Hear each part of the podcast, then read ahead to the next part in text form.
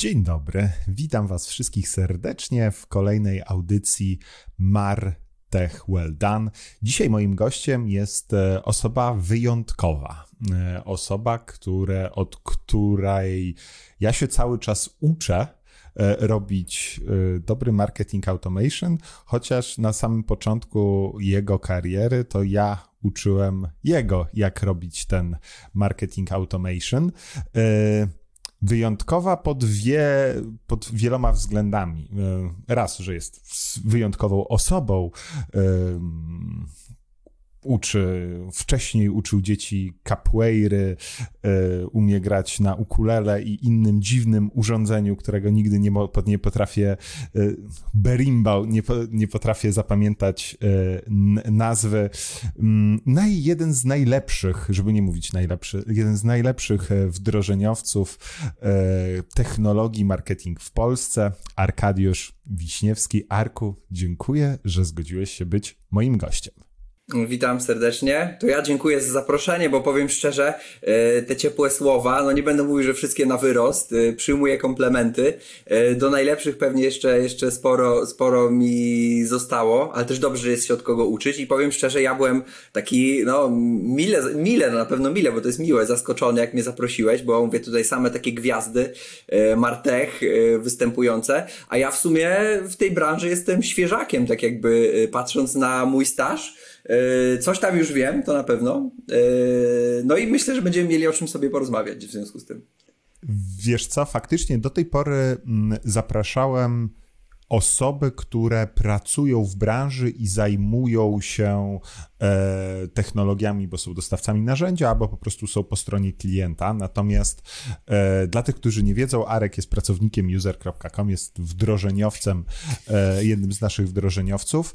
Mm, natomiast mi zależy na tym, żeby do tej technologii podchodzić e, i w procesu wdrażania technologii podchodzić z różnych punktów widzenia. I wydaje mi się, że takie przedstawienie punktu widzenia osoby, która ze strony dostawcy właśnie podchodzi do e, wdrożenia, jest e, często project managerem, osobą odpowiedzialną za, mm, za, to, za ten bardzo, bardzo istotny proces, o którym cała ta audycja jest, będzie wartościowe dla e, słuchaczy. Ale mm, Arku, tak na, na początku, e, to ja wiem, że e, znasz moje ulubione pytanie e, na samym początku z serii trudnych pytań. Co wywołało Twój uśmiech w ostatnim czasie? No oczywiście fakt, że święty Mikołaj jest kanonierem. Eee, wiedziałem, że zadasz to pytanie i zastanawiałem się, co wywołał ten uśmiech największy. Myślałem o tym ostatnimi dniami. E, Arsenal jest e, pierwszy w tabeli, ma e, nawet fajną przewagę nad Manchesterem City. Nikt tego nie spodziewał się przed sezonem, albo prawie nikt.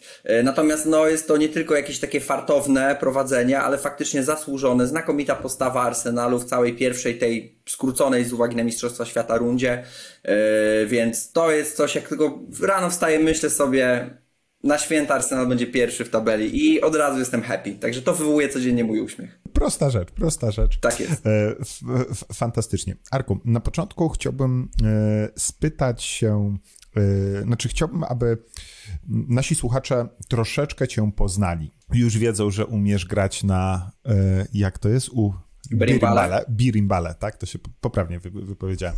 Już wiedzą, że umiesz grać na birimbale i ukulele.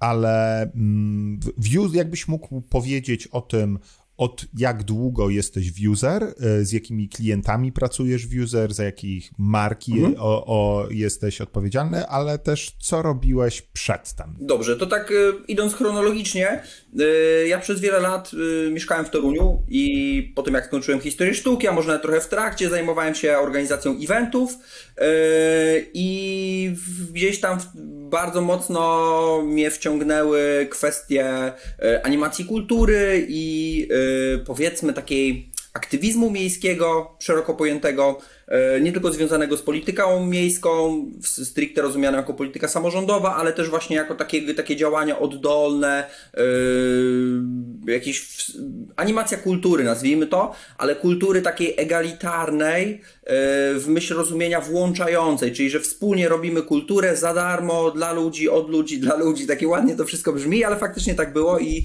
przez wiele lat się tym zajmowałem i bardzo mnie to cieszyło.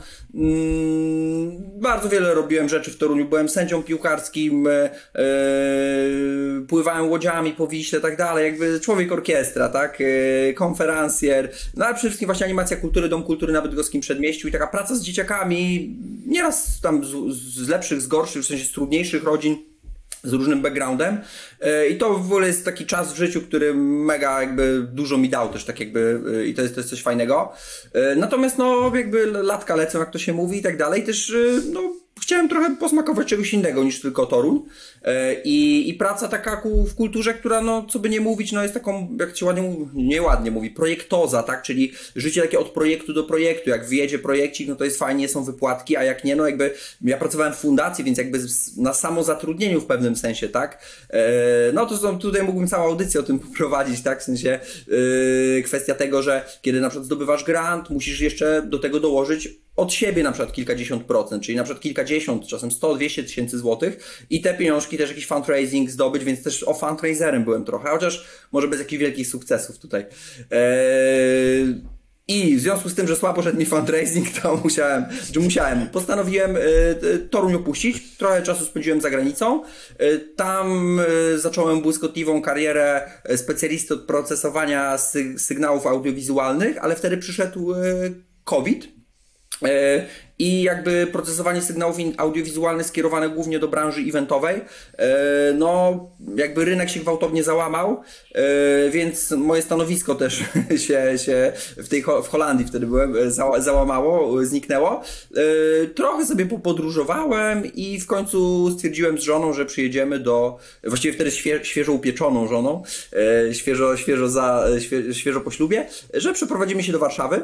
E, i sobie pomieszkamy w Warszawie. No i w Warszawie szukałem pracy, a i jakoś tam gdzieś jakieś ogłoszenia, różne rzeczy i trafiłem na Majka Korbę, e, który dał mi zadanie domowe, e, właśnie zintegrowanie WooCommerce'a przez Google Tag Managera i zrobienie tam kilku prostych automatyzacji.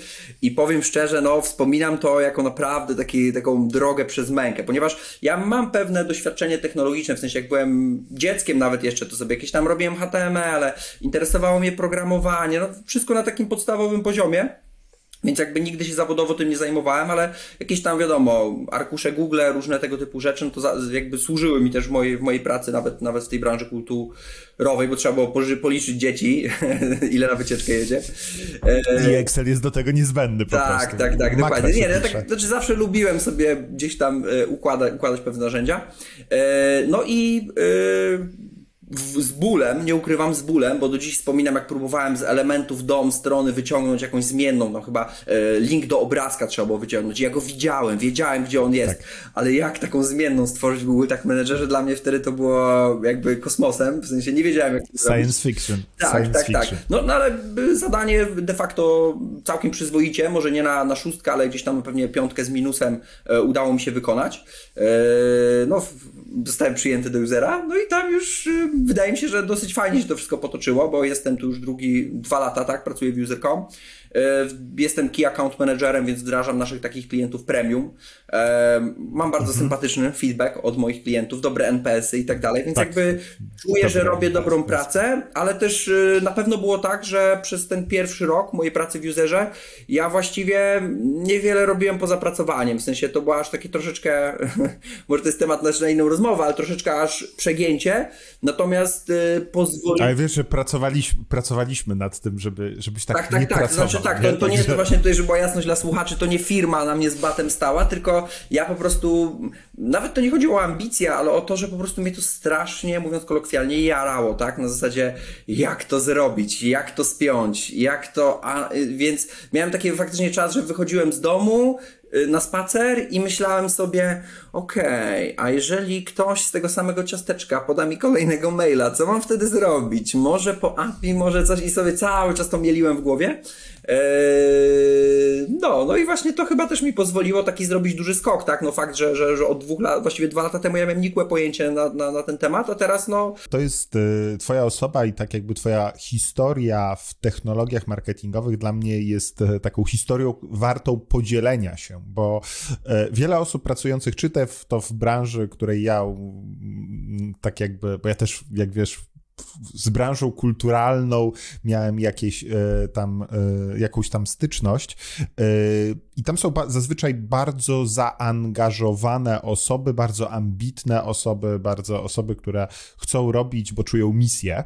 Natomiast no, życie jest życiem, prawda? Warunki finansowe są warunkami finansowymi i wiele osób nie myśli o tym, żeby po prostu rozpocząć karierę w branży technologicznej, bo myślą, że no, wymaga to nie wiadomo ilu, ilu lat doświadczenia, jakiegoś bycia programistą czy czegoś takiego. Tymczasem, jeżeli faktycznie umiesz szybko łączyć kropki, no i trafisz w dobre miejsce, gdzie, gdzie po prostu ta twoja energia e, będzie dobrze stunelowana oraz oczywiście, tak jak to, ty to powiedziałeś, poświęcisz wystarczająco dużo swojego czasu, żeby nauczyć się, przemyśleć, w praktyce przećwiczyć pewne rzeczy, to faktycznie w, tej, w tych technologiach marketingowych możesz rozpocząć karierę. E, no i dobra, jesteś, jesteś w userze i tak jakby jak, jak wygląda kariera specjalisty do spraw marketing e, automation obecnie? Z mojej perspektywy dostajemy jako taki account manager, tak jestem tutaj jako account manager, e, dostaję klientów i tutaj można by zrobić jakąś pewną gradację czy podział, tak? Bo mamy klientów, którzy właściwie przychodzą do nas i mówią, słuchajcie, no chcielibyśmy w marketing, usłyszeliśmy, że jest marketing automation. Zróbcie nam to, tak? Wdróżcie nam to, chcemy to wdrożyć. E, wdróżmy to razem. E, różne tutaj są też podejścia. Są klienci, którzy przesiadają się z jednego narzędzia na drugie i to może, i to jakby tutaj też można pewną gradację zrobić, bo jest ktoś, kto na przykład, nie wiem, ma Get Response czy Active Campaign, czyli troszeczkę powiedzmy prostsze narzędzie, czy powiedzmy, że w pewnych aspektach mniej zaawansowane od usera, mam na myśli automatyzację głównie i no i chcę zrobić ten kolejny krok, tak? Chcę, chcę rozwinąć jakby, chcę, chcę, chcę mieć system, który powiedzmy po prostu nie mieści się już w tym starym systemie, potrzebuje czegoś, czegoś większego, czegoś, czegoś yy, nawet nie chcę powiedzieć lepszego, tak? Ale po prostu innego, yy, innej, innej klasy systemu. Yy, I to są te dwie grupy klientów. A trzecia grupa klientów to są w ogóle jeszcze, to jest w ogóle jeszcze ciekawe, to są klienci, którzy yy, chcą wdrożyć w przyszłości Eloque czy Salesforce'a, czy wdrażają już Salesforce'a, ale chcą mieć coś tu i teraz, tak? I to jest w ogóle, to jest, to jest fascynująca moja grupa klientów, z którą, e, którą pozdrawiam zresztą e, serdecznie. E, klienci korporacyjni, którzy próbują właśnie, chcą wyniki tu i teraz. I no na przykład taki user.com jest świetnym do tego narzędziem, bo możemy właśnie spiąć się przez GTM, a możemy to wszystko zebrać po froncie, szybko ustawić te procesy. Mm, no i właśnie, no i mamy takich klientów, yy, no i co, no i spotykamy się, planujemy nasze prace, wdrażamy, integrujemy, więc tutaj też można by sobie podzielić na kilka pewnie aspektów tej pracy, bo to jest pierwsza rzecz integracja. Jeszcze przed integracją, wyobraźmy sobie, e, że no jestem w tej pierwszej grupie, jestem po stronie klienta, tak? E, I wiem, że chcę wdrożyć marketing automation. Co powinienem ze swojej strony przygotować.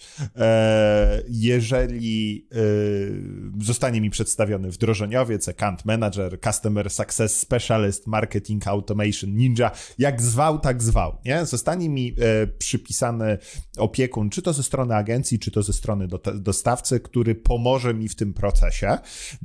Ja wiem, że marketing automation istnieje, wiem, że nawet mniej więcej wiem, jakie są narzędzia, wiem, że są tam jakieś różnego rodzaju procesy co powinienem przygotować ze swojej strony, żeby e, taki Arkadiusz, jak do niego przyjdę, powiedział: Kurczę, ale spoko klient, z nim to będzie się zawaliście pracować. Warto sobie rozdzielić jakby też dwie tutaj sytuacje. Sytuację, w której klient mówi: Wdróżcie mi, a sytuację, w której klient mówi: Wdróżmy.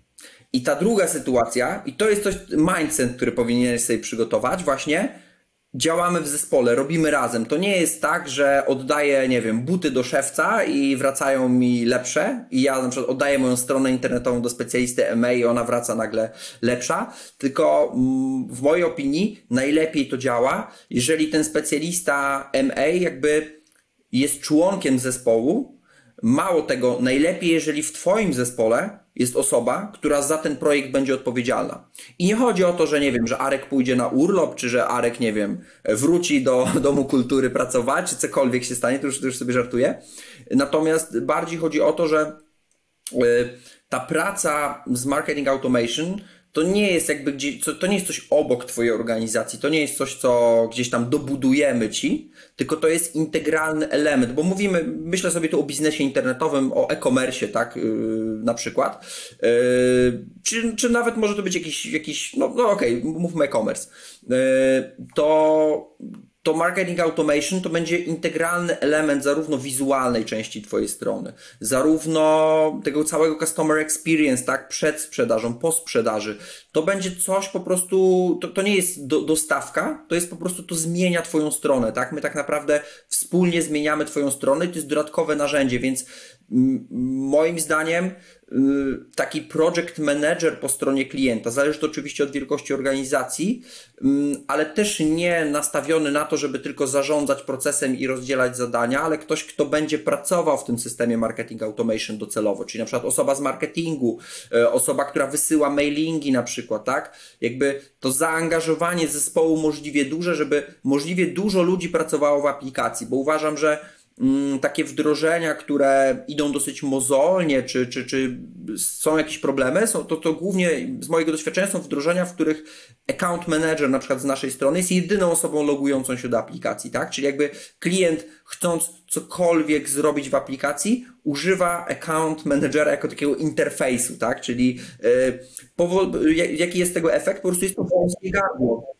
jest to na pewno wygodne ze strony klienta, muszę powiedzieć, że to jest takie y, bardzo łatwe, ale faj, fajnie, y, fajnie powiedziałeś, że ten mindset i nastawienie, że tutaj będziemy wspólnie wdrażać, a że to nie jest taka usługa jak, nie wiem, usługa y, agencja SEO, że idziesz tak, i wypozycjonujcie tak, tak. mi to, nie? Albo puszczenie reklamy w radio, nie? Nagrajcie jakąś fajną reklamę i puśćcie ją w radio, albo, mhm. nie wiem, w telewizji, czy coś takiego. To nie jest tego rodzaju element po prostu wydelegowuję i mam z głowy, tylko oczywiście mogę wydelegować w rozumieniu takim, że będę miał wsparcie techniczne, osobowe, e, wiedzowe, ale jak nie będę uczestniczyć w tym procesie, to nie wykorzystam z e, wszystkiego, z, co, co narzędzie, co technologia mi daje. Super. Mam pozytywne nastawienie, mam nawet e, osobę, e, załóżmy, że jest to jakiś pracownik działu marketingu, który do tej pory miał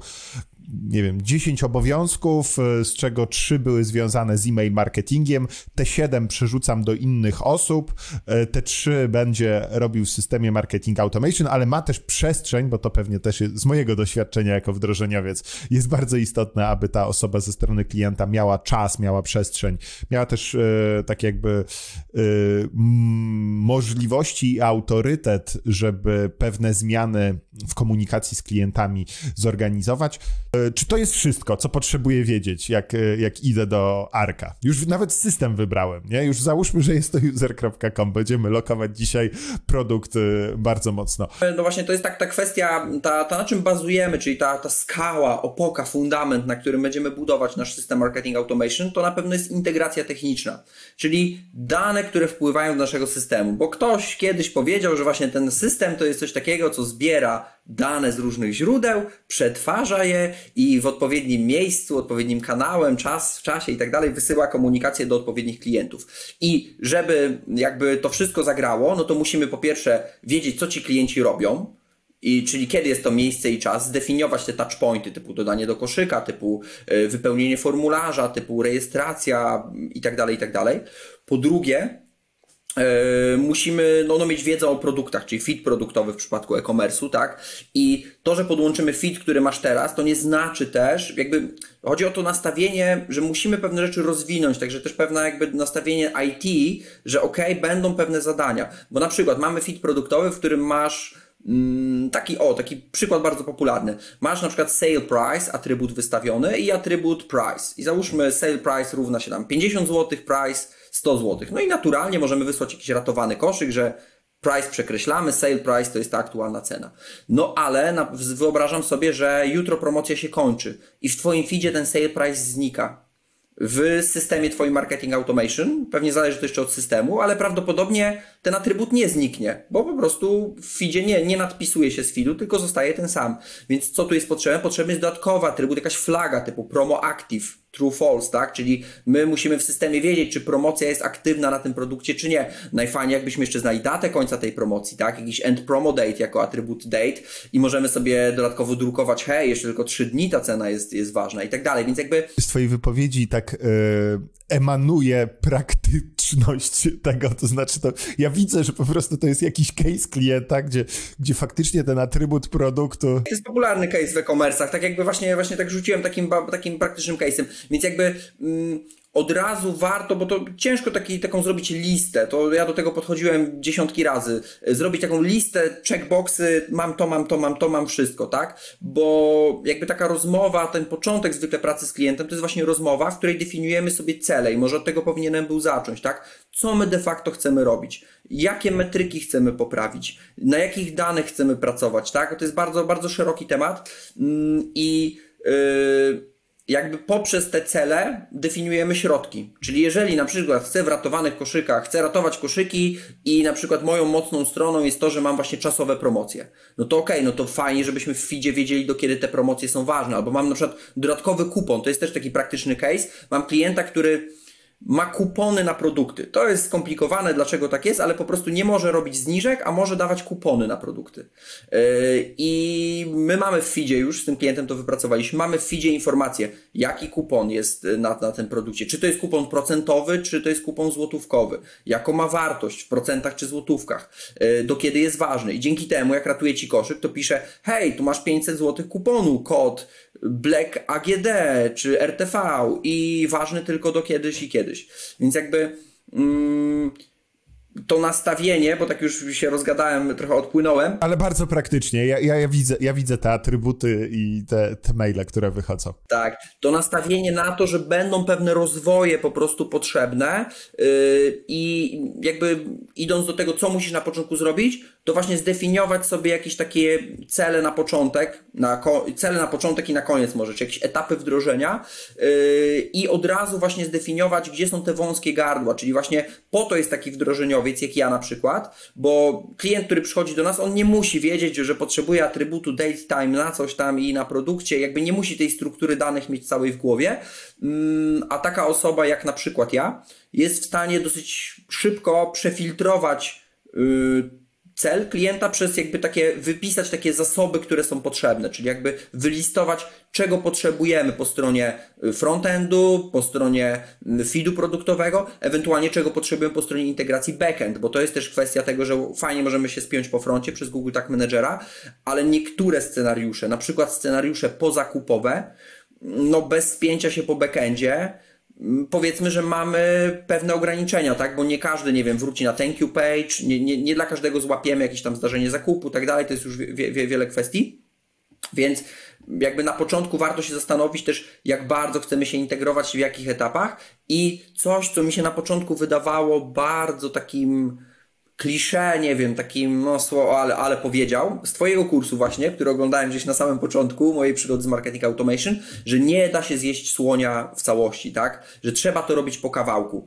I to jest też taka z błędów, które popełniają klienci popularny, że chce, okej, okay, róbmy wszystko, jedziemy, jedziemy, tu, tu, tu robimy landinga, dobra, on się robi, to już róbmy to, to już to, to już to i kiedy właśnie na przykład pracuje wdrożeniowiec po stronie user.com, twój człowiek z marketingu i nagle nie skończą jednej rzeczy, a ty już chcesz, żeby zrobili drugą, trzecią, czwartą, ósmą, szesnastą, mm, no to jakby idziemy szerokim frontem i tak naprawdę wszędzie posuwamy się powoli, mm, grzęźniemy, tak dalej. Nawet to samo switchowanie się pomiędzy zadaniami już, już tracimy na tym czas, tak? Także jakby dobrze jest też y, sobie wyznaczyć takie cele na początek, low hanging fruits, jak się ładnie mówi. Dzielenie i dobre układanie harmonogramu, że zamknijmy jeden proces, dopracujmy go. Y, może nie, nie spędzajmy nad nim nie wiadomo ile czasu, że będziemy tam ratowany koszyk spędzać, nie wiem, następne pół roku nad tym. Natomiast zróbmy na poziomie zadowalającym, wrócimy do niego za trzy miesiące, żeby go zoptymalizować, żeby zobaczyć, jak dane się zebrały. Natomiast teraz wrzucamy nie kolejnych 16 scenariuszy, tylko jeden. Zrobimy ten jeden, weźmiemy drugi, zrobimy ten drugi, weźmiemy trzeci, weźmiemy czwarty. To jest bardzo, bardzo y, istotny element, żeby y, klienci rozumieli, że to jest proces, da się wdrożyć wszystko, ale nie da się wdrożyć wszystkiego i naraz i na już, bo nie będzie to wdrożenie dobre. Super. Porozmawialiśmy troszeczkę o tym, y, jak przygotować się. Odpowiednie nastawienie, odpowiednie zasoby, fajnie jak są cele, fajnie jak jest ta metryka, do której się, do, do której dążymy. Załóżmy, że ta Ania nasza, czyli yy, project managerka, już będę poprawny, yy, ma zielone światło od y, zarządu, ma zasoby, ma kilka godzin pracy, czy to software house'u, czy to wewnętrznych programistów co tydzień, aby oni dorobili im pewne rzeczy, wyznaczyła sobie cele, y, mamy harmonogram, czyli wiemy pierwsze trzy automatyzacje, które chcemy dowieść y, w ciągu najbliższych, nie wiem, dwóch, trzech miesięcy, może miesiąca. Jak wygląda proces wdrożenia? Pójdźmy po kolei. Frontend, czyli zbieranie danych z przeglądarki klienta klienta, ponieważ to jest dla nas ogromna skarbnica wiedzy, y, przeglądarka klienta, w której on z naszej perspektywy jest, się znajduje w tej wirtualnej rzeczywistości i wykonuje różne działania. I tutaj mm, jakby podstawową metodą takiego wdrożenia jest JavaScript, czyli mamy pewien skrypt podstawowy, jakby technologią, czy tak, yy, yy, mamy skrypt podstawowy user.com, który wpinamy na stronę, czyli de facto dodajemy kilka linijek kodu do kodu naszej strony. I tutaj mm, jakby od razu warto zrobić pewne rozróżnienie, ponieważ możemy poprosić nasz zespół IT, hej, słuchajcie, dodajcie ten kodzik tam na końcu sekcji body. A możemy też użyć narzędzia typu Google Tag Manager i to jest najpopularniejsze i chyba najlepsze taka, taka droga y, takiej integracji. Znaczy w przypadku klientów e, korporacyjnych to nie jest często technologia Google'a, tylko na przykład Tilium też ma Tag Managera albo inne rozwiązania. To w zależności, no Google Tag Manager jest na pewno, tak jak Google jest najpopularniejszą wyszukiwarką, tak w Polsce na pewno, a rozmawiamy po polsku, najpopularniejszym Tag Managerem jest Google, ale też Pivik ma swój Tag Manager, inne softy też, to, to jest po prostu klasa oprogramowania. Dobrze, więc mamy, mamy tak, możemy użyć narzędzia typu Google Tag Manager, yy i mówiąc najkrócej, to jest to ja to sobie wyobrażam jako takiego konia trojańskiego, tak? Czyli y, mamy pudełeczko takie na naszej stronie, no bo de facto tak to działa, y, w które możemy dogrywać różne kody i ten Google Tag Manager dogrywa te kody do naszej strony w, w, według określonych zasad, które sobie określimy. Maciek Lewiński nazywał to bombonierką, że tutaj masz, y, wiesz, duże opakowanie, w środku pełno ciasteczek, cukiereczków i innych słodyczy piękności, nie? Także bombonierka. Koń trojański jest bardzo ciekawym porównaniem, będę, będę się go trzymał. Tak, wstawiasz sobie tego konia trojańskiego i tam ci Grecy wyskakują, e, w sensie skrypty jak, jak Grecy wyskakują i, e, i robią, robią swoją robotę. E, I już nie będę wchodził w, du w duże szczegóły techniczne, ale zasadniczo ustawiamy różne reguły, które wysyłają różne jakby skrypty. Czyli mamy ten podstawowy skrypt. Taki piksel śledzący. Ba bardzo często, tak jak na przykład na Facebooku mamy piksel śledzący, albo Google'a to też e, ten podstawowy skrypt, e, general script, czy jak go nie nazwać, to jest tam pi piksel śledzący. Tak, i on ładuje się na każdej stronie i on jakby zapewnia nam pewne podstawowe dane, yy, tworzy ciasteczko, yy, śledzi jakby page hity użytkownika i umożliwia użycie pozostałych metod y, typu wysłanie eventu, wysłanie eventu produktowego, y, wysłanie aktualizacji danych użytkownika, więc przykładowo użytkownik wysyła, wypełnia formularz i wtedy wysyłamy na przykład skrypt aktualizujący jego dane plus wysyłamy event wypełnienia formularza wraz z tymi danymi. Y, ogląda produkt, wysyłamy zdarzenie produktowe z danymi tego produktu i tak dalej, i tak dalej. Więc jakby to jest ta pierwsza część integracji frontendowa, czyli zbieramy różne dane z frontu i w zależności od Twojego biznesu, to mogą być nie tylko zdarzenia produktowe, wypełnienia formularzy, ale możesz, nie wiem, chcieć w jakie guziki ktoś klika jakie są na nich teksty, co wpisuje w wyszukiwarce i co tam, co tam wysyła, tak? Także bardzo różne interakcje możemy śledzić. Możemy się, nie wiem, wysyłać zdarzenie, jak ktoś przeskroluje stronę bloga do 60%. I zasadniczo technologicznie działa to tak jak Google Analytics, tak? Także to, co możesz ustawić w Analyticsie de facto, to samo możesz ustawić w userze. Te same eventy, te same, te same jakby zdarzenia, segmenty de facto możesz sobie odwzorować y, w user.com. Dokładnie, tak mi się wydaje, że bardzo dobrą wskazówką od wzorowania eventów jest właśnie wzięcie e, rzeczy, wzię, jeżeli masz dobrze ustawioną analitykę, czyli śledzisz kluczowe e, zdarzenia, kluczowe eventy na stronie, to te eventy, które wysyłasz do Google Analytics, możesz tak jakby zmapować na swój system marketing automation user.com albo, albo dowolnie inny, e, gdzie odtworzenia wideo, ściągnięcia e-booka, Y, skorzystanie z jakiegoś skonfiguratora, pobranie materiału, search, tak jak powiedziałeś, ale czasem też kliknięcie w nawigację, czy inne takie kluczowe zdarzenia, które z punktu widzenia komunikacji, ale też z punktu widzenia segmentacji tych użytkowników, czy, czy jego poziomu zaangażowania y, są istotne. Super. Mamy ten, y, tą kwestię integracji technicznej, wrzuciliśmy Pixela, zdefiniowaliśmy sobie eventy, przesłaliśmy te eventy, czy skonfigurowaliśmy GTM-em, czy poprosiliśmy nasze IT, żeby je skonfigurować, także mamy całą integrację frontową. Co dalej? Jeżeli jesteś e-commerce'em, to na pewno nie obędzie się bez feedu produktowego. Eee, feed produktowy to jest taka wielka po prostu tablica danych z produktami, e, która w przypadku user.com synchronizuje się dobowo. W przypadku innych systemów marketing automation mogą być różne, różne powiedzmy interwały tej synchronizacji. Natomiast zasadniczo y, chodzi o to, że na froncie nasza, na przykład, nasza strona mówi, że zobaczyłem produkt o tym ID, nazywał się tak i miał taką cenę. Ale na przykład strona nie mówi, jaka była cena promocyjna, tak jak wspomniałem wcześniej, do kiedy jest promocja, jaki jest link do obrazka tego produktu, jaki jest do niego link i tak dalej, i szereg innych atrybutów, jego, nie wiem, rozmiar, kolor i, i co sobie tylko zamarzymy. Natomiast za pomocą feedu możemy łatwo jakby te dane dograć, do tych danych, które mamy po froncie. Czyli przeglądarka mówi nam, zobaczyłem produkt y, o ID raz, dwa, trzy, a feed mówi, że ten identyfikator to w ogóle ma taki kolor, taki i tak dalej, i tak dalej, całe, wszystkie dane, więc jakby to nam trochę dogrywamy sobie te dane o produktach, plus zapewniamy ich aktualizację, ponieważ warto mieć na uwadze to, że jeżeli ktoś w przeglądarce wchodzi w interakcję z produktem, to te dane zostają nadpisane w systemie marketing automation, czyli wysłane, że to taki, taka nazwa, taka cena produktu. A na przykład jeżeli w nocy cena się zmieni, no to bez kolejnej interakcji z tym produktem po froncie nam się te dane nie nadpiszą. Musi być do tego fit produktowy, ewentualnie może to być po prostu jakaś backendowa integracja, w której po API po prostu aktualizujemy dane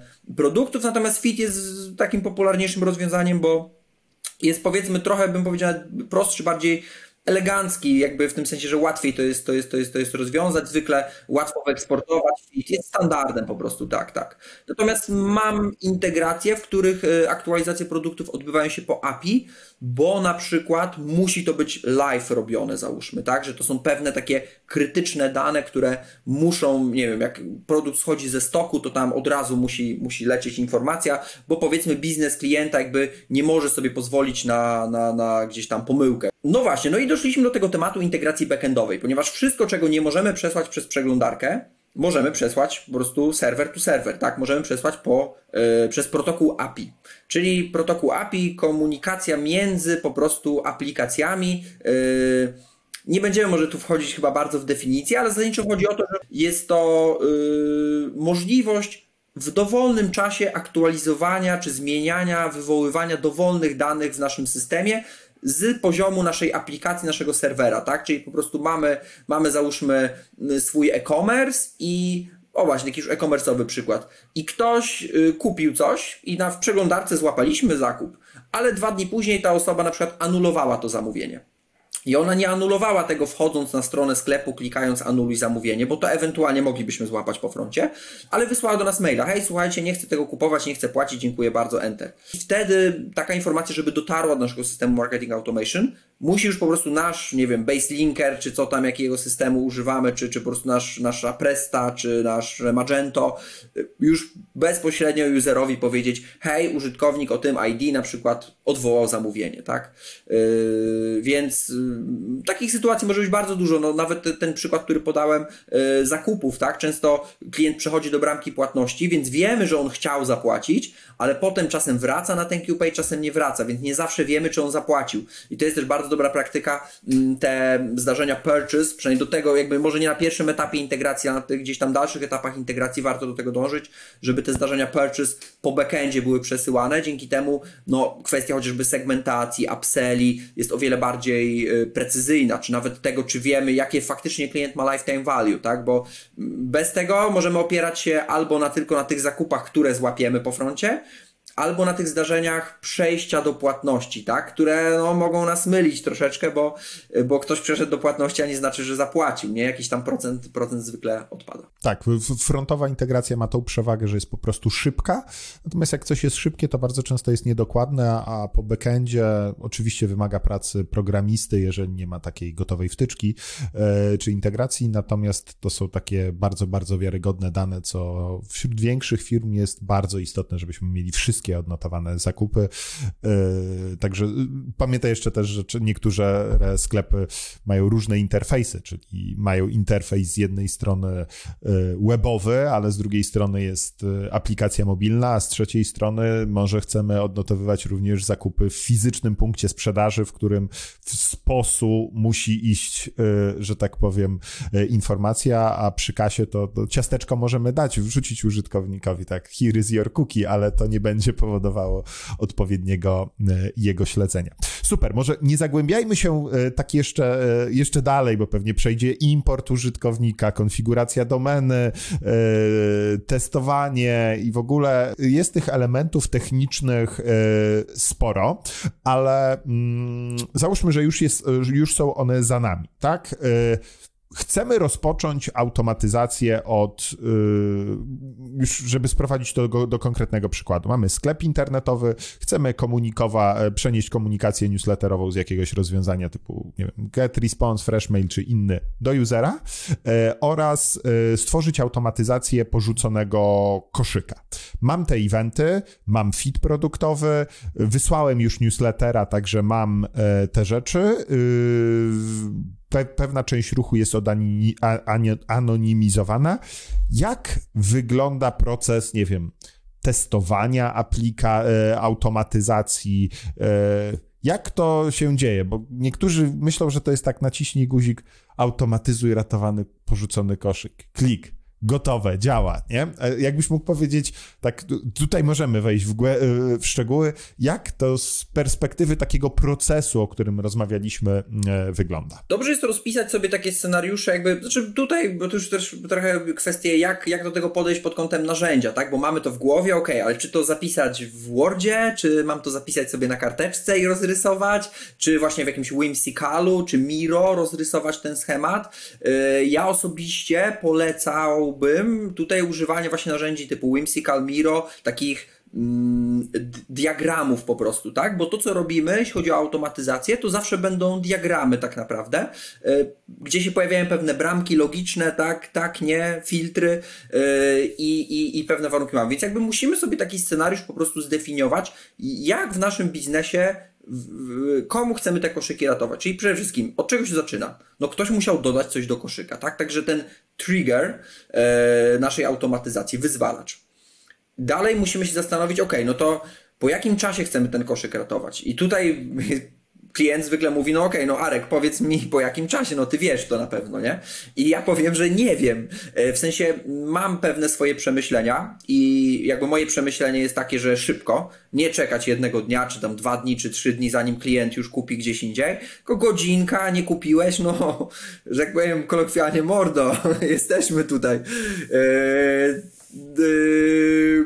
no, w, oczywiście w samym copywritingu można to inaczej ująć, drogi kliencie i tak dalej. Natomiast tak, dosyć szybko, z, mojego doświadczenia, to są moje przemyślenia, yy, załóżmy po tej godzince, tak? Godzina i teraz musimy określić warunki pozytywne, warunki negatywne.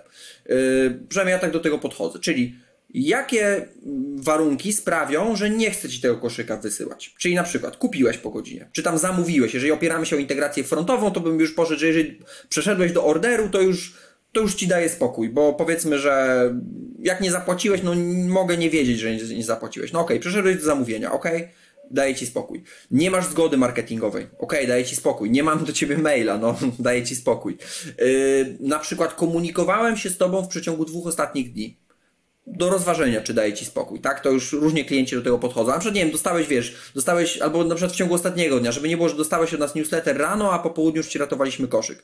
Chociaż z drugiej strony, ja raczej skłaniam się do tego, że wysłanie newslettera zwykle będzie właśnie triggerowało dodawanie do koszyka, więc wtedy tym bardziej powinniśmy te koszyki ratować, tak? No bo to jest naturalny ciąg, że dostałeś newslettera, wszedłeś na stronę, dodałeś do koszyka, nie kupiłeś, więc ten ratowany koszyk właśnie jest tym tym clue właśnie marketing automation, które tu powinno się pojawić. Też mam takie zdanie, że takie ratowanie porzuconych procesów, e, automatyzacje, które relatywnie bardzo przekładają się na e, dochód, nie powinny być kapingowane właśnie po versus ostatnia forma kontaktu, natomiast już taki nurturing, czy, czy już jakaś taka kampania edukacyjna, to ktoś może wpaść w jakiegoś drip maila, że będziemy mu wysyłać co trzy dni maile, no i jeżeli dzisiaj dostał newsletter, to może lepiej, żeby nie dostawał kolejnego maila edukacyjnego od nas e, w tym obszarze.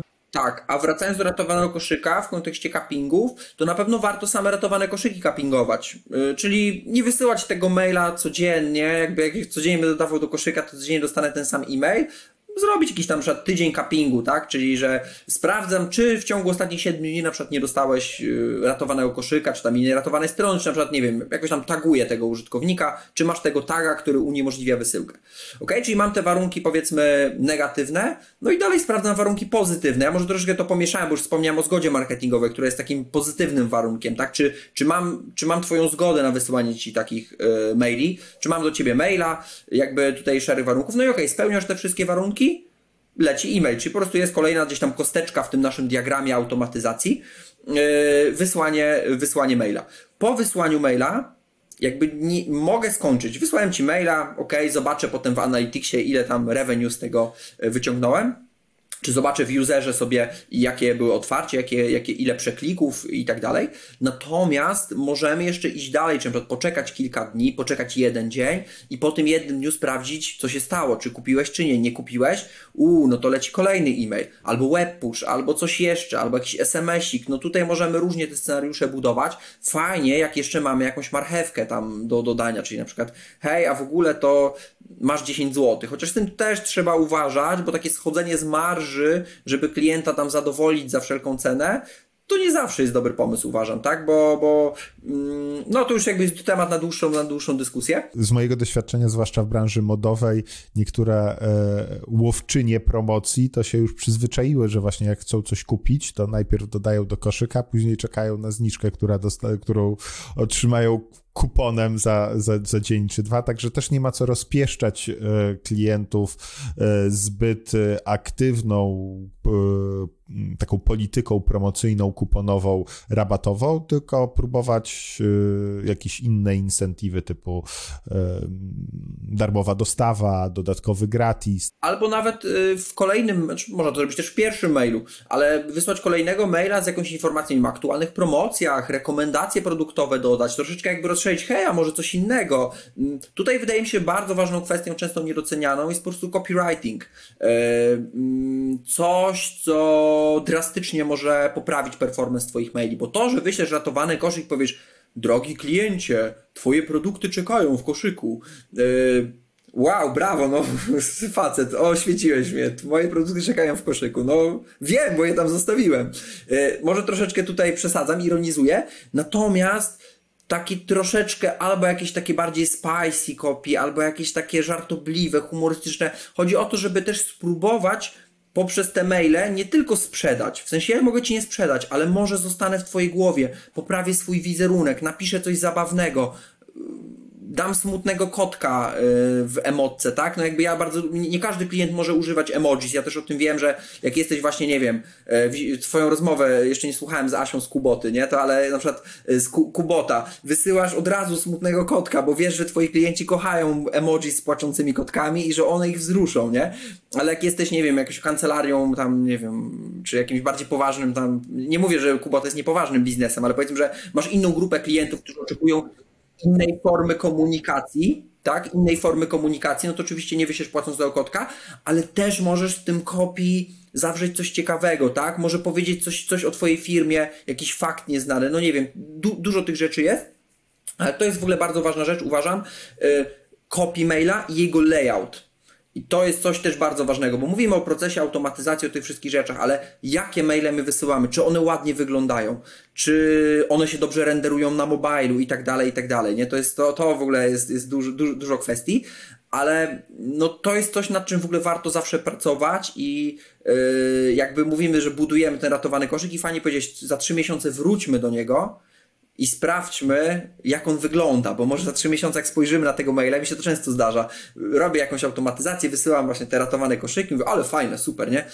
Patrzę sobie po jakimś czasie na to, mówię, jest, co, ja wysy- co my tu wysyłamy? Mówię, nie, nie, trzeba to przerobić. Trendy się zmieniają, estetyka się zmienia, ale też takie, takie wzięcie oddechu i spojrzenie na to jeszcze raz, to, to zwłaszcza w procesach kreatywnych, e, mm, no zupełnie inaczej może się to prezentować. Super. E, w copywriting jest, jest mega, mega istotny.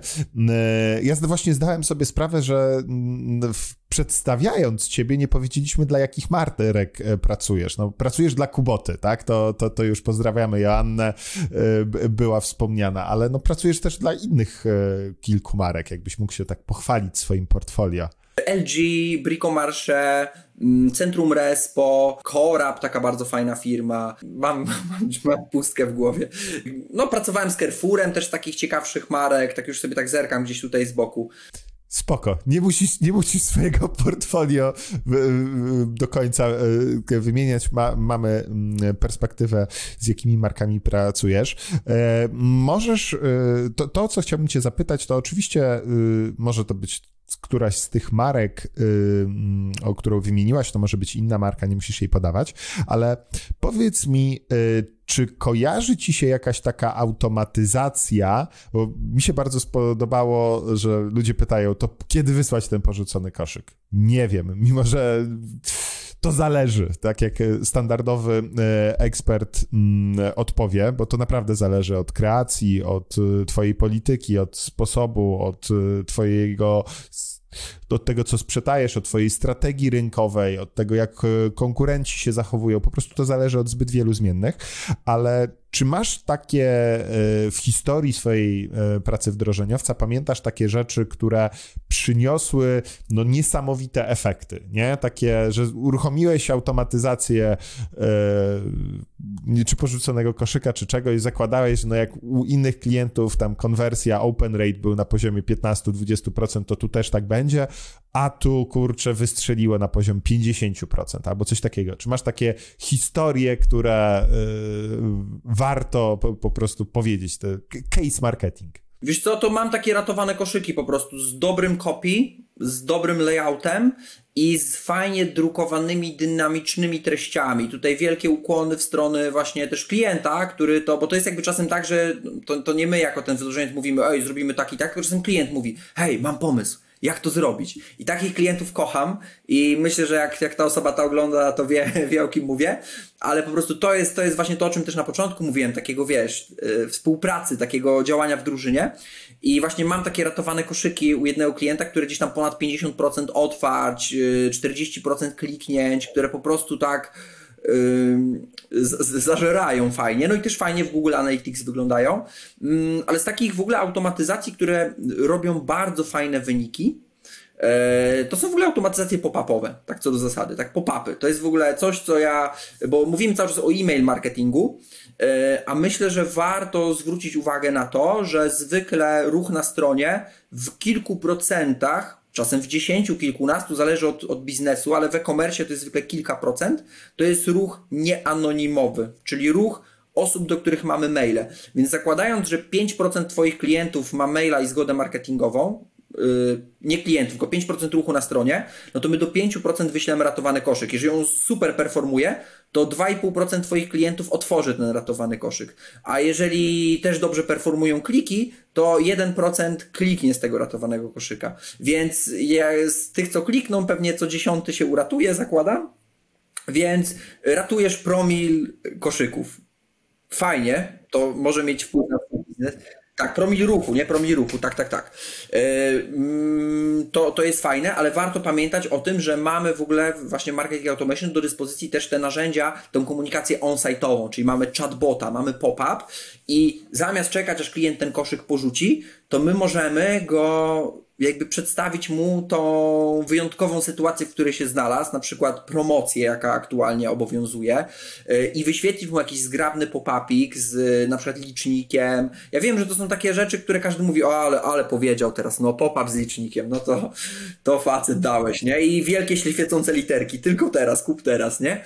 Mm, ale naprawdę to jest coś, co jeżeli zrobimy w inteligentny i zgrabny sposób, przede wszystkim owarujemy różnymi, obwarujemy, przepraszam, różnymi cuppingami, czyli też nie będziemy tymi pop-upami świecić za często, to jest coś, co może znacząco podnieść konwersję w Twoim sklepie na pewno. Czyli, mm, ale nie na zasadzie pop-up, kup teraz, hej, dokończ zakupy. Tylko coś, coś, co. Musimy mieć argumenty, tak? Czyli musimy informować o promocjach. Do tego jest potrzebna fajna automatyzacja, która na przykład wyświetla pop-upy per, nie wiem, kategorie produktów, per określone URL-e Czyli na przykład mamy 20 reguł, 20 miejsc na naszej stronie, w których możemy wyświetlać pop-upy. Mamy arkusz Google, w którym e, tworzymy kalendarz tych pop-upów, czyli siadamy co tydzień mówimy, ok, słuchajcie, na y, spożywcze, na spożywczych produktach na przykład w tym tygodniu wjeżdża ta promocja, więc od poniedziałku leci taki pop-up, a na butach wlatuje taka promocja, więc robimy inny pop-up, czyli inteligentnie tym zarządzać. Do tego też potrzebny jest zespół klienta, który jakby wie, jakie promocje wchodzą i tak dalej, i tak dalej. Mm, no i to jest coś, co jakby mnie trochę zaskoczyło. W sensie ja też miałem takie bardzo negatywne kiedyś podejście do pop-upów jako po prostu konsument, a teraz z punktu widzenia właśnie wdrożeniowca bardzo lubię pop-upy, ale stosowane inteligentnie, bo yy, odwracając Twoje pytanie i od razu sobie sam je stawiam, co mnie zaskoczyło negatywnie, jako jak, jak robiłem automatyzację, to yy, u klienta, który jest takim marketplace, gdzie po prostu no, są ogłoszenia i tak dalej. Chcieliśmy zwiększyć konwersję na ogłoszeniach, więc stwierdziliśmy, że co zrobimy? Powiemy, hej, to ogłoszenie się tam bardzo cieszy popularnością, taki social proof, tak? E, coś, coś bardzo popularnego, coś czego ja na przykład nie rozumiem i nie, nie, nie wiem, ale robiliśmy właśnie takie social proofy i tutaj pojawia się kolejny w ogóle temat, analityka, co chcemy mierzyć, jak zmierzyć, czy nasz scenariusz działa. I my tam zrobiliśmy bardzo precyzyjną analitykę, w sensie mierzyliśmy, e, podzieliliśmy sobie grupy testowe, komuś pokazujemy, komuś nie pokazujemy, komuś pokazujemy częściej, rzadziej i tak dalej, i tak dalej. I sprawdzamy, ile osób po 15, po 30, tam po godzinie, po dniu skonwertuje, czyli tam faktycznie wypełni. I okazało się, że ta grupa testowa, i to naprawdę duża grupa testowa, mieliśmy takie, że tak się ładnie mówi, stat, statistic significance, Yy, no po prostu konwertowała gorzej, nie? Czyli tymi pop-upami po prostu obniżyliśmy konwersję. Dwa przyciski to o jeden za dużo, to znaczy yy, pop-upy mogą podnieść, zareagować. Dla mnie to jest niesamowity komunikat, bo on wyróżnia nasz produkt, naszą promocję, naszą ofertę tak jakby z tłumu. To jest na zasadzie takiej jak, nie wiem, idziesz w hipermarkecie i masz wszystkie produkty yy, stoją na półkach, ale masz coś stojącego na wyspie, no i to ci przeszkadza przeszkadza, bo ale stoi na środku i po prostu musisz na to zwrócić uwagę e, i stamtąd po prostu częściej ludzie pobierają te produkty. Natomiast e, faktycznie jak, jak ma ktoś flow i robi, to, to może obniżyć konwersję, bo, bo po prostu jest niepotrzebnym dystraktor, dystraktorem. Moja teoria na temat tego konkretnego procesu jest taka, że my mieliśmy nieatrakcyjny komunikat, bo mówiliśmy, że to się cieszy dużą popularnością. Tu to ogłoszenie, wszyscy już je biorą, wszyscy je biorą. Y, I może było tak, że ludzie mówili, a wszyscy już chcą to, no ja nie dzwonię, bo już pewnie jest sprzedane, nie? Wiesz, tak może tak było. I to jest, no to jest w ogóle też bardzo taka, taka kwestia, jak przed tą rozmową sobie myślałem tak o, o, o różnych moich przemyśleniach i to jest coś właśnie takiego, taka właśnie kwestia, co my wiemy, a czego nie wiemy, tak robiąc to marketing automation. W sensie wiemy, że ktoś coś zrobił, mamy te touchpointy, ale nie siedzimy w głowie klienta, nie? I to jest właśnie to, co, co zdecydowało, jakie były, jakie były jego motywacje. Czyli e, taki ekspert marketing automation nie tylko musi być osobą, która te techniczne rzeczy, Google Tag Managery, API i rozmowy z programistami e, umie, nie tylko musi opanować e, narzędzia, ale nie tylko też zrozumieć marketing i i, i kwestie e, tych naj, najlepszych trendów czy na, najfajniejszych technik, ale musi się zabawić trochę w psychologa i zrozumienie tej osoby po drugiej stronie ekranu. No trochę tak, bo czy pop-up ci pokaże po 10 sekundach, czy po 5, nie? No oczywiście najlepiej to zmierzyć, na które lepiej reagujesz, ale z drugiej strony są też właśnie inne metryki. Ok, a który częściej zamykają ludzie, nie? Bo może wiesz, na ten reagują częściej, ale też częściej go zamykają, a tamten na przykład, nie wiem, po prostu prze, cofają stronę na przykład, nie? Bo to jest, no to, to jest bardzo dużo takich kwestii, co się, co się dzieje, no tu Hotjar na przykład jest fajnym narzędziem, czy tego typu tej, tej klasy, żeby zobaczyć, co ludzie robią, co klikają, z czym mają problem, nie? Czyli te kwestie już UX-owe. Wiesz co, to może przejdźmy właśnie do tej e, analityki, e, bo tak płynnie, płynnie rozpocząłeś e, ten temat. E, na które metryki uważasz, że marketerzy zbyt e, często zwracają uwagę, a, a których nie doceniają, albo które, które wskaźniki są takie vanity metrics, czyli że patrzymy na nie, patrzymy na nie, a na nie nie do końca powinniśmy powinniśmy patrzeć, a z drugiej strony, y, które, y, no może takie nawet setupy analityczne, y, bo to, to nie jest często tylko jeden wskaźnik, tylko to jest cała konstrukcja, że tu będziemy mieli ten kawałek danych, porównamy to z, tym dany, z tymi danymi w tym interfejsie. Jakie, jakie jest twoja, twoja perspektywa? Temat analityki to jest właściwie, jeżeli sobie mówimy o tym naszym wdrożeniu marketing automation, to w ogóle go teraz jakby w naszej rozmowie trochę pominęliśmy, czy potraktowaliśmy po macoszemu, mm, bo to jest temat w ogóle też trudny i skomplikowany, ze względu na to, że y, możemy do tego podejść prosto i po prostu patrzeć sobie, na przykład wysyłamy maile, tak? Głównym mamy maile i patrzymy po prostu, jakie mamy rewę w, w Google Analyticsie, tak? Czyli jakby to jest podstawowe narzędzie, powinniśmy, od, od tego powinniśmy zacząć. Ok, wysyłamy ratowane koszyki, ile sesji wygenerowały, ile mamy sprzedaży, na przykład patrzymy sobie w widoku, nie wiem, campaign po prostu, tak? Yy, i patrzymy, ile i, i jaki, jaki przychód nam wygenerowały. Mm, natomiast to też nie da nam całego obrazu, bo może być tak, że ktoś otworzy naszego maila i pomyśli, a faktycznie, o, kupię, nie? I, i wejdzie na stronę na przykład nie przeklikując się przez maila i my tego już nie złapiemy, więc warto mieć tego świadomość. Mm, więc tą analitykę można sobie budować trochę równolegle i jak w takim na przykład userze, można w samym userze sobie pewne, pewną analitykę zbudować, na przykład a propos ratowanych koszyków, wracając do tego, o czym rozmawialiśmy. Czyli już podając konkretny przykład. Po, rato, po wysłaniu ratowanego koszyka mogę poczekać jeden dzień i tam wysłać maila, czy nie wysłać, ale po tym dniu sprawdzić, czy ktoś na przykład kupił po prostu. Mm, albo inaczej, sprawdzić, czy ktoś otworzył tego maila i czy kupił, bo może tak po prostu przypisywanie atrybucji, wysłałem ci maila i kupiłeś, jest sukces, to nie do końca, ale otworzyłeś maila i na przykład w ciągu, czy w ciągu 24 godzin po otwarciu tego maila kupiłeś, czy w ciągu 6 godzin kupiłeś. I gdzieś sobie tworzyć już w swoim narzędziu Marketing Automation takie dashboardy per konkretna automatyzacja. I to jest w ogóle coś, co gorąco polecam. Mm, jakby jedna rzecz, big picture, ile w ogóle zarobiło nam narzędzie, ale jakby kiedy tworzymy każdy, każdy proces, to od razu obudować go w analitykę, bo prędzej czy później pewne pytania się pojawią i warto je zadać sobie na początku. Czyli jak już tworzę ratowany koszyk, ok, co chcę mierzyć? Czy chcę mierzyć tylko w Google Analyticsie konwersję z last clicka? Nie, może chcę mierzyć, no mogę też konwersje wspomagane, jakby różne mogę, możemy tam perspektywy sobie przyjąć, ale mogę w samym userze sobie wyklikać na przykład, nie wiem, eventy, że automatycznie tworzone. Wysłane ratowane koszyki versus yy, konwersje po otwarciach versus konwersje po kliknięciach na przykład, tak? Yy, więc yy, to jest jakby taki, taka podstawa moim zdaniem, którą trzeba mieć i coś, na co marketerzy, jak zadałeś pytanie, zbyt często stawiają, czy za bardzo się do tego przywiązują, to jest na przykład właśnie open rate w kontekście naszych maili. W sensie uważam, że to jest bardzo istotny czynnik, który, który warto monitorować stale, bo on może przede wszystkim mówić o tym, że nasze maile wpadają do spamu, że gdzieś są źle po prostu pozycjonowane w skrzynkach klientów, ale to, że ktoś otworzy naszego maila, no to jakby to jeszcze nie jest, nie jest sukces, nie? To znaczy, że mógł otworzyć i na przykład warto tutaj sprawdzić, a ile mamy unsubscribe'ów w tym tygodniu, nie? Czyli czy, bo ktoś mógł otworzyć, żeby się wypisać z, te, z, z, z tej subskrypcji. Okej, okay, no tak, faktycznie. Y, dodatkowo jeszcze techniczne kwestie, nie? Coraz więcej y, programów pocztowych automatycznie wywołuje te piksele Facebook, y, zawarte w mailach, czyli zakrzywia te, te otwarcia, nie? Tak, że masz, masz, wysyłasz mailing i po, po 5 sekundach masz już 5% open rate'a na przykład, nie? E, no i jakby to jest jakby tutaj, nie wchodząc już w bardzo duże szczegóły, dobrze jest robić sobie takie dashboardy, które są swojego rodzaju takimi, też ja to nazywam takie, takie jak masz, nie wiem, okręt czy, czy samolot, to masz takie kontrolki, które mówią ci, czy wiesz, czy masz poziom paliwa, albo samochód, ma, czy, czy temperatura silnika się zgadza, nie? E, I taka, taki dashboard na przykład, dotyczący mojej bazy newsletter.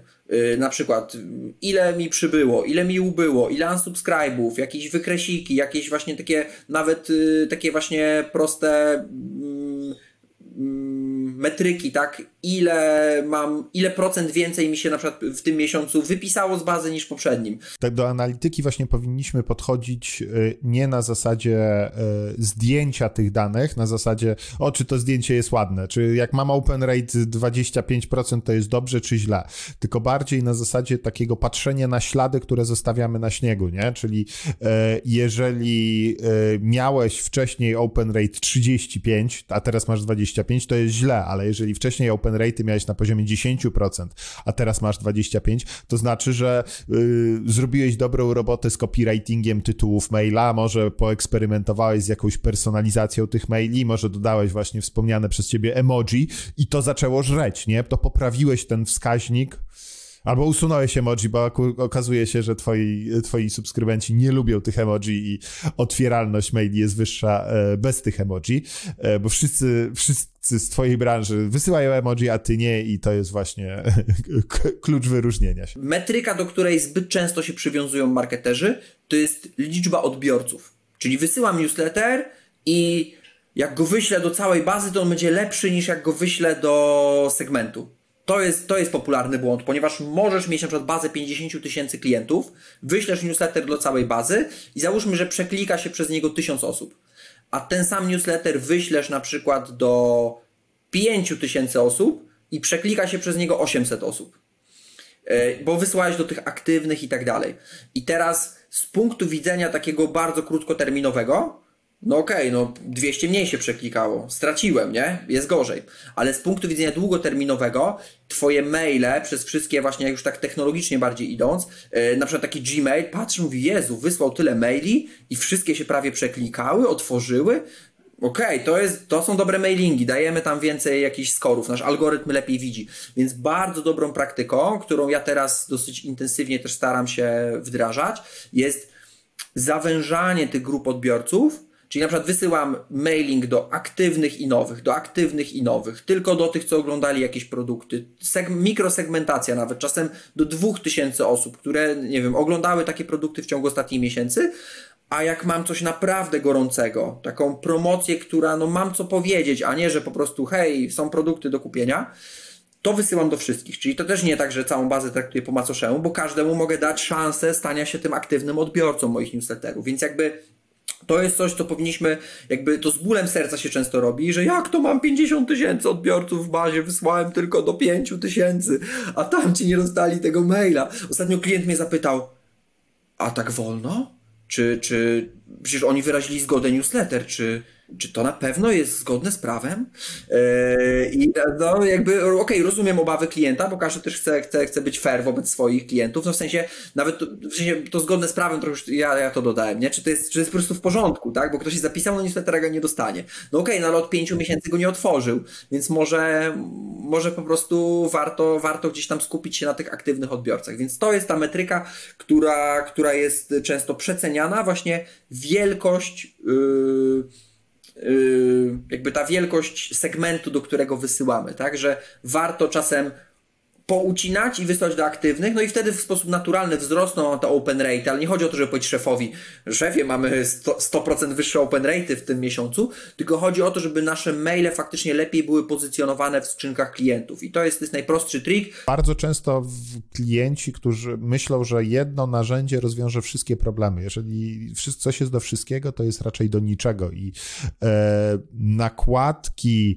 takie analityczne, gdzie system marketing automation jest tylko źródłem danych, a sama analiza czy business intelligence, jak, nazwa, jak to zwał, tak zwał, tak? Staty, zaawansowana statystyka i wyciąganie wniosków, e, czyszczenie danych i wyciąganie wniosków z danych już powinna się odbywać w narzędziu BI-owym, nie? Czy, czy, czy to jest e, Google Excel, czy to są bazy danych, czy, czy jakiekolwiek inne narzędzie. Tableau.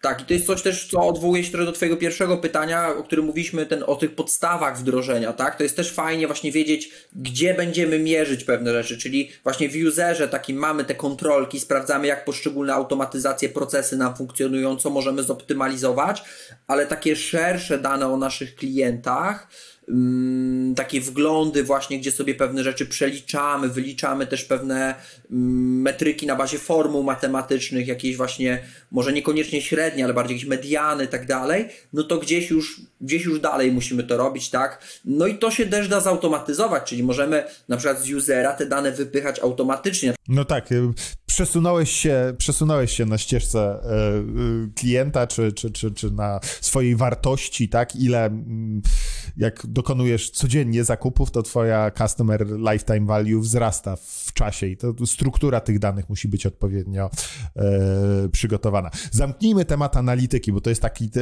worek bez dna troszeczkę.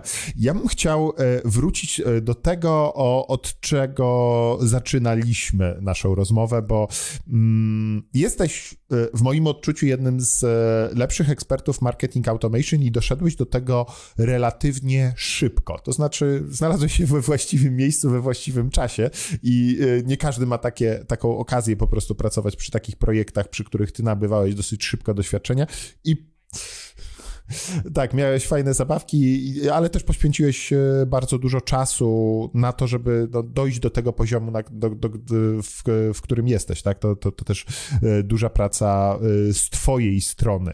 Natomiast jakbyś miał powiedzieć takie kompetencje specjalisty marketing automation, bo yy, może na Twoim przykładzie, gdzie Ty się tego uczyłeś, jak się tego uczyłeś, albo jakbyś e, teraz w ramach organizacji też jesteś buddy kolejnych wdroży, e, naszych wdrożeniowców, czyli prowadzisz e, przyszłych naszych ekspertów do spraw marketing automation, aby oni się rozwijali. Ale tak dla naszych słuchaczy, to jak zostać ekspertem do spraw marketing automation, Arku? Proste pytanie.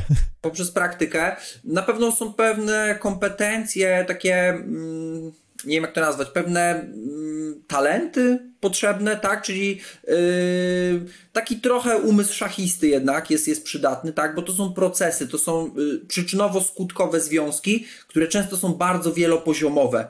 Czyli to, to, są, to jest właśnie to, właśnie odwołałem się do szachów, bo to jest często właśnie to myślenie wiele ruchów do przodu. Czyli yy, no to już też nie, nie, chcę, nie chcę wchodzić w jakieś głębokie szczegóły, ale często właśnie jedna automatyzacja wpływa na drugą, a ta na trzecią, a co jeśli tak, a co jeśli to i to nawet kwestie tej integracji technicznej, a co jeśli klient na tym ciasteczku nadpisze maila, jak to rozwiązać i tak dalej, więc jakby takie przewidywanie i umiejętność takiej sprawnej analizy, co jeśli, co jeśli i rozpisania tego na diagramie, czyli jakby też takie kompetencje nie tylko właśnie takie introwertyczne, że ja w mojej głowie sobie to przemyślę, ale też umiem to przełożyć na, mm, na papier, nazwijmy to tak, czyli na właśnie jakiś schemat, czy, y, czy opisać to po prostu, czy wytłumaczyć. Mm, także takie kompetencje, bym powiedział, trochę logicznego myślenia, takiego przyczynowo-skutkowego, to jest na pewno bardzo potrzebne. E, na pewno potrzebne są pewne kompetencje techniczne, technologiczne, których dosyć łatwo moim zdaniem się nauczyć e, we współczesnym świecie, bo jakby kursy wszędzie dostępne, jakby gdybym miał jeszcze miał czas na to wszystko, to, to w ogóle bym tylko robił kursy i szkolenia. E, więc, więc trochę JavaScript, trochę HTML, CSS na pewno. Nie na poziomie jakimś eksperckim, ale na poziomie tego podstawowego zrozumienia, co jest czym i jak widzę, że mi kod nie działa, to dlaczego się wysypuje coś więc takiego trochę debugowania. Mm, na pewno pewne kompetencje takie związane z zarządzaniem projektem i w ogóle układaniem sobie danych, czyli porządek. Trzeba mieć porządek, tak, bo bez tego szybko się popłynie. Myślę, że ja akurat tutaj to jest jedna z moich e, czasem, to jest, to jest coś, nad czym ja mocno pracuję i nie powiem, że to jest moja słaba strona, bo na pewno bym się z tym nie zgodził, ale coś, co cały czas jest takim moim e, świętym gralem. Jak ten projekt poprowadzić optymalnie, w jakich narzędziach, jak to rozpisać, żeby nie za dużo pisać, ale też, żeby wszystko było zapisane, nie? E, tak. Tak, ale wracając do tych kompetencji, no to na no to tutaj też trochę jakby pozostaje pytanie takie, ok, kim ma być ten expert marketing automation? Czy on ma być takim człowiekiem orkiestrą? Coś do czego ja próbowałem, czy próbuję, próbuję dążyć, a teraz właściwie próbuję trochę się już okopać na jakichś różnych pozycjach i już za szeroko nie iść w różnych tematach, bo mam wrażenie, że właśnie czasem za, za dużo, za, za, za, za, za, za szeroko próbuję pewne, pewne tematy zgłębiać. Czyli no właśnie to już zależy właśnie, no bo expert marketing automation to jest email marketing, to jest frontend, czyli właśnie czy chcesz tworzyć super pop-upy z super właśnie CSS-ami, czy chcesz tylko mieć świadomość tego, jak to zrobić i umieć, umieć to zlecić. Więc wydaje mi się, że tutaj jakby taka nie ciężko to ująć jako kompetencję, ale też taka właśnie taka szeroka wiedza o nie że o wszystkim po trochu, a o niczym dużo, ale taka szeroka wiedza, szeroka znajomość zagadnień, tak? Bo ja, ja nie programuję, ale ja muszę wiedzieć, jak zbudować integrację po API, czyli muszę wiedzieć, jak to działa po prostu, jakie ma możliwości klient. Ja nie, ja, ja gdzieś tam tworzę jakieś kreacje też, też e, frontowe, ale nie tworzę jakichś zaawansowanych kreacji, więc to raczej też zlecam komuś, tak? Ale muszę wiedzieć, jakie są możliwości, że da się zrobić to, da się zrobić tamto, czy jakby taka świadomość technologii i najważniejsze moim zdaniem głód wiedzy, ta ciekawość E, bo to już są takie kwestie, mnie na przykład bardzo fascynuje w ogóle historia nauki e, i w ogóle taka epistemologia, jak w ogóle dojść do wiedzy. I ta, to dochodzenie do wiedzy i takie zadawanie cały czas pytań e, o to, czy na przykład nasz proces automatyczny działa, czy nie działa, czy, czy działa dobrze, co można zrobić lepiej, jakie metryki chcemy mierzyć. Więc taka ciekawość i pasja, no to jest chyba w każdej pracy, nie? Jeżeli, jeżeli masz pasję i lubisz to, co robisz, no to będziesz w tym dobry, tak? Bo po prostu będzie ci to sprawiało frajda. Ja po prostu, no czasem, wiesz, odpalam tego userka i e, nie jest kłamie, no bawię się po prostu świetnie, nie? Także to jest też, to chyba jest, jest jak w każdej pracy naj, e, najważniejsze. No ale też takie mm, miękkie zdolności, trochę komunikacyjne, tak jak w przypadku bycia w ogóle takim supportem, account managerem, tak? Czyli komunikacja z klientem, stawianie barier też, tak? Uświadomienie, edukacja klienta, powiedzenie na przykład, no słuchajcie, możemy zrobić 15 procesów naraz, ale to nie jest najlepszy pomysł, tak? Czyli pewna asertywność czasem też i tak dalej, i tak dalej. Więc takie komunikacje miękkie, komunikacje miękkie, e, umiejętności miękkie, zdolności komunikacyjne, myślę, że to też jest ważne. Więc po prostu człowiek, orkiestra, technika, komunikacja, wszystko, ale ja też myślę, że mm, nie każdy specjalista marketing automation bo my też mówimy o pewnym wąskim, może wąskim, pewnym wycinku marketing automation. Nie mówimy w ogóle o social media, nie mówimy o, yy, o wielu wątkach, które też można zautomatyzować, a których po prostu user nie automatyzuje. Więc trochę jakby my tą definicję marketing automation na potrzeby naszej rozmowy zawężamy do, do działania naszego systemu. Takich systemów klasy marketing automation, które bardzo często są takimi systemami klasy CRM, CDP, komunikacji bezpośredniej.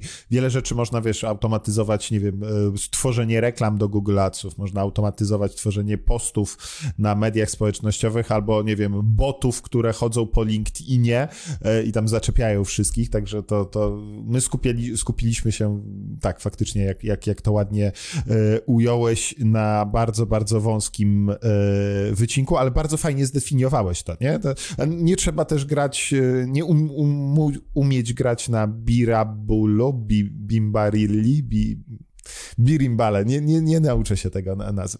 Słuchaj, tak dzięki wielkie, także jeżeli dysponujecie tym, e, tymi wszystkimi kompetencjami, to ślijcie e, swoje CV na adres mikemałpauser.com. E, może, może będzie się, uda się znam znaleźć wspólne, mm, wspólną przyszłość zawodową. Natomiast to, czym chciałbym zakończyć naszą rozmowę, to troszeczkę pobawić się w, we wróżenie z fusów, bo jesteś osadzony, tak jak powiedziałeś, wąsko w mm, naszym narzędziu marketing automation, natomiast to i tak wymaga e, od ciebie takiego T-shaped mm, kompetencji, czyli T-shaped to jest, że masz taką grubą e, tą deseczkę od T i, i stoisz na jednej nodze, czyli tutaj coś wiesz o...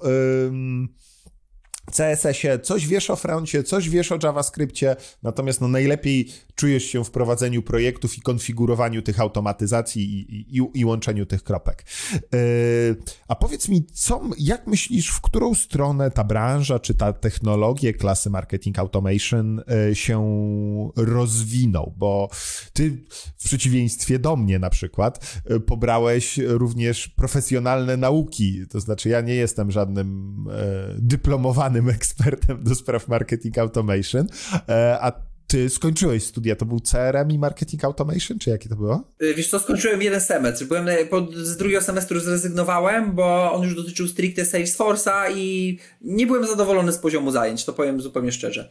Y, były mega nudne, w sensie ja, który dopiero zaczynałem w ogóle jakkolwiek w Salesforce'ie, poprawiałem wykładowców, w sensie nie po to, żeby się mądrzyć, tylko jakby, no, no nie będę w to w ogóle wchodził. To było dla mnie troszkę żenujące doświadczenie. E, ale, ale tak, skończyłem semestr studiów e, dotyczące właśnie CRM Marketing Automation i to były bardzo dobre studia, w sensie e, jak powiedziałem już złe rzeczy, to nie będę mówił gdzie, bo nie chcę robić antyreklamy, ale mówię, pierwszy semestr mogę polecić każdemu. Natomiast jeśli chodzi o tak o przyszłość Marketing Automation, ja mam, mam dwa przemyślenia. Pierwsze, mm, że na pewno będą rozwijały się takie wszystkie produkty out of the box myślę, bo jest po prostu duża, duże grono klientów, którzy nie są w stanie, nie mają zasobów na to, żeby właśnie wdrażać takie systemy typu user.com, który jest bardzo konfigurowalny, który się buduje, który się tworzy, który jest żywym organizmem. I, i myślę, że, że, że, że po prostu wszystkie rozwiązania, takie nawet zamknięte systemy typu Shopify na przykład, który ma te swoje wszystkie wtyczki różne, który, w której można robić różne rzeczy, to jest coś, co na pewno się będzie rozwijać i dobrze sprzedawać, bo ludzie po prostu chcą efektu, a nie jakby nie, nie chcą robić wkładu, chcą po prostu podłączyć sobie coś, co będzie działało out of the box. Tak jak powiedziałeś, włączam ratowany koszyk i on działa. Natomiast yy, z drugiej strony są klienci, którym takie, takie rozwiązania out of the box nie wystarczają po prostu, bo one są zbyt mało konfigurowalne, zbyt mało właśnie. Yy, dostosowane do ich systemów, więc ja y, na bazie mojej pracy, bo też nie mam bardzo, znaczy mam tą dosyć wąską jednak perspektywę tych swoich klientów i szeroką i wąską zarazem, mm, widzę na pewno rozwój tych wszystkich narzędzi integratorów low-codowych, no-codowych. Y, I my na przykład jako user.com dużo pracujemy z takim narzędziem jak make.com, dawniej Integromat, ja nawet kiedyś już myślałem, że powinniśmy stworzyć nową usługę makeuser.com, e, gdzie w ogóle wdrażamy usera razem z make.comem od razu. E, bo o co chodzi? Chodzi o to, że mamy ten nasz system marketing automation i on jest osadzony w jakimś naszym szerszym środowisku. Jest właśnie oprócz, oprócz tego naszej platformy jest jeszcze Facebook, może być jakiś inny CRM czasem i tak dalej. I są to arkusze Google, czy jakieś tam inne pudełka, do których zbieramy pewne dane. Mm, więc myślę, że rozwój takich właśnie platform, które umożliwiają bez pracy programistów zintegrowanie różnych narzędzi w bardzo łatwy sposób, bo w Make'u to się robi, jeżeli ktoś tam posiada jakąś taką bazową wiedzę o, o, o działaniu API, a nawet niekoniecznie, ale no po prostu jest to myślę pewnego rodzaju przyszłość. No i w ogóle to właśnie, to, to, bo, bo tu się dążymy do takiej tego headlessowej tej architektury, tak, gdzie są po prostu różne systemy, różne narzędzia. Mm, nie wiem w jakim kierunku to pójdzie, bo ja też cały czas się zastanawiam, wiesz, jak rozwinąć te moje aplikacje, którymi, którymi zarządzam yy, i, i tutaj mam wie, wiele swoich przemyśleń, a jakby, bo właśnie cały czas widzę taki, taki dysonans, takie jakby dwie drogi. Jedna właśnie ta droga, o której powiedziałem, out of the box, że coś jest gotowe i jest już moim rozwiązaniem, a ta druga droga, że budujemy to od nowa. Tylko mi się marzy cały czas ten system właśnie, w którym wiem jak to zbudować i mam wszystkie kroki wypisane, tak jakby wiesz, taka przechodzę przez pewien algorytm, który pozwala mi zbudować mój system z już w miarę gotowych też jakby takich prefabrykatów. No wydaje mi się, że te prefabrykaty, o których mówisz, czyli takie gotowe moduły, które mają y, pewien zestaw rzeczy spresetowanych, tak jak nasze mm, szablony automatyzacji, nie?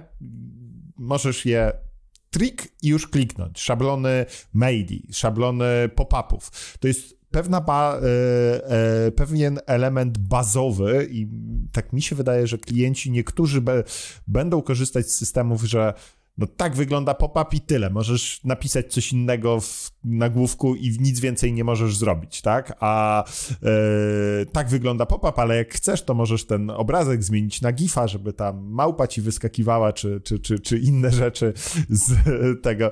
Ostatnio właśnie Arek podesłał e, jednego z pop-upów dla jednego z klientów, który, gdzie e, w gifie, znaczy to, to jest w ogóle piękne nawiązanie do tego, o czym mówiłeś, mm, czyli właśnie kreatywne podejście z robieniem prostej rzeczy jak pop-up, ale w bardzo kreatywny sposób. Tam po prostu był wykorzystany GIF i małpa wychodziła z za przycisku. Tak, taka z dołu, o, pokazuje się, macha, tak, zapisz się na newsletter i dopiero kliknięcie w tą małpkę wywołuje faktycznie pop-up zapisu na newsletter, więc to jest właśnie też takie dwukrokowe podejście.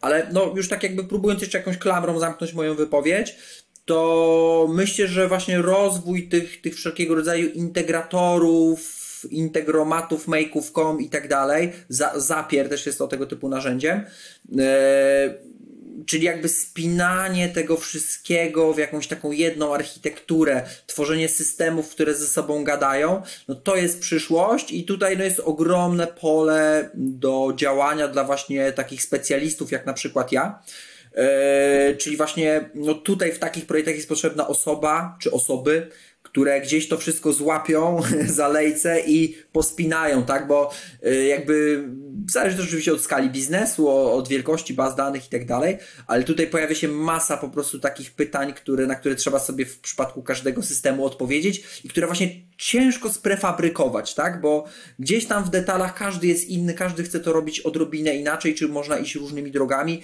i nie jest powiedziane, która droga jest lepsza. One są różne.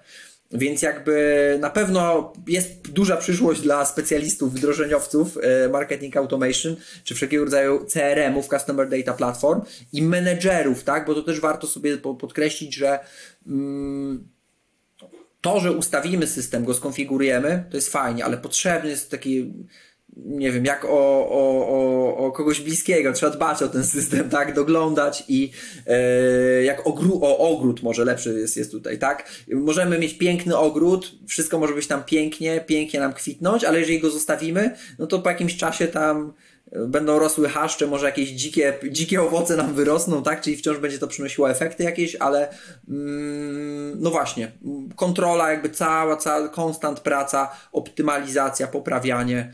E, no, czyli myślę, że przyszłość to jest, to jest po prostu mm, też never ending story, ale przyszłość to jest też jakby ta ludzka praca, tak? Czyli ja nie wierzę w to, że uda się stworzyć taki system, e, znaczy sztuczna inteligencja, nie? Się kłania. O, właśnie, o tym zapomniałem. To jest też duża przyszłość, żeby włączyć w to wszystko sztuczną inteligencję. E, czyli na pewno dużo rzeczy, które my sobie e, testujemy, A, B, C, D, wyklikujemy, dałoby się uprościć e, po prostu przez machine learning i, i sztuczną inteligencję, więc ja mam nadzieję, że w user.com też jakby, mm, zresztą plany jakieś, jakieś już, już, już takie makietowe dawno, od dawna, od dawna istnieją.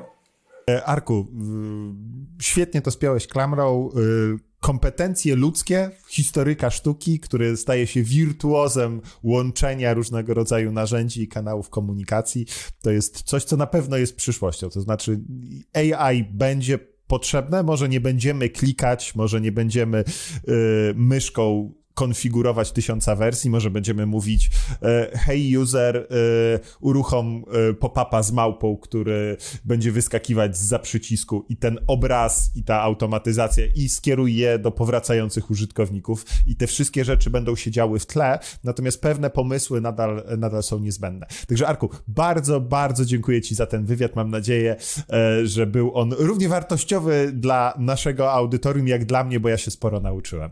Miło było z Tobą sobie pogadać tak też przez te półtorej godziny, także i się spotkać, także fajnie. Serdeczne dzięki e, i pozdrawiam wszystkich słuchaczy oraz e, klientów user.com. Pozdrawiamy.